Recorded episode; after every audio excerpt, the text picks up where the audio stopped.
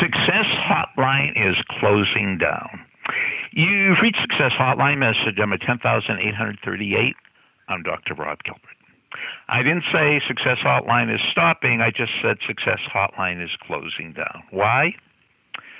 The two most frequent questions I'm asked about Success Hotline is number two, how could I listen to previous messages? Well, up until now you couldn't, but now my good friends at Ironclad have established a podcast for me. And if you go to thesuccesshotline.com, thesuccesshotline.com, the messages for the last month or so, and they're going to, I'm going to put all my messages on the podcast and going to stop doing the um, the phone line. Now, why am I stop doing the phone line?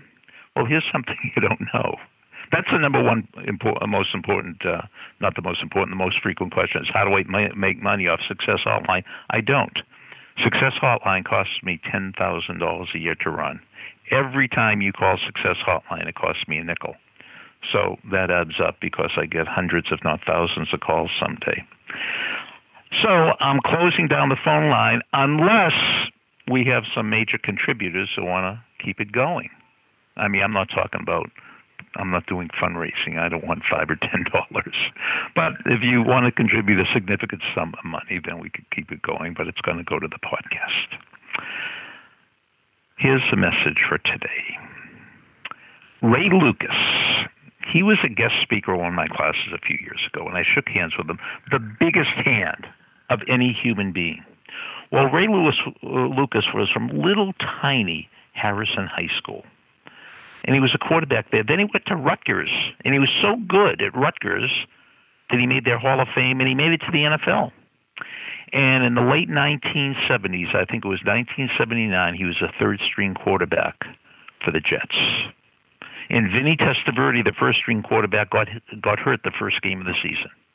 Then Rick Mirer from Notre Dame took over and didn't do a good job. So then it was Ray Lucas's turn. So Vinny Testaverde was was mentoring him, and he said, "Ray, you're an NFL quarterback now. This is not a nine to five job. This is a six a.m. to one a.m. job."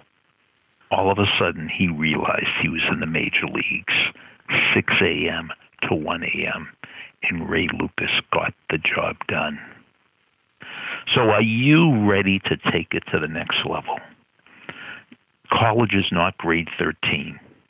College sports is not high school sports. Pro sports is not college sports.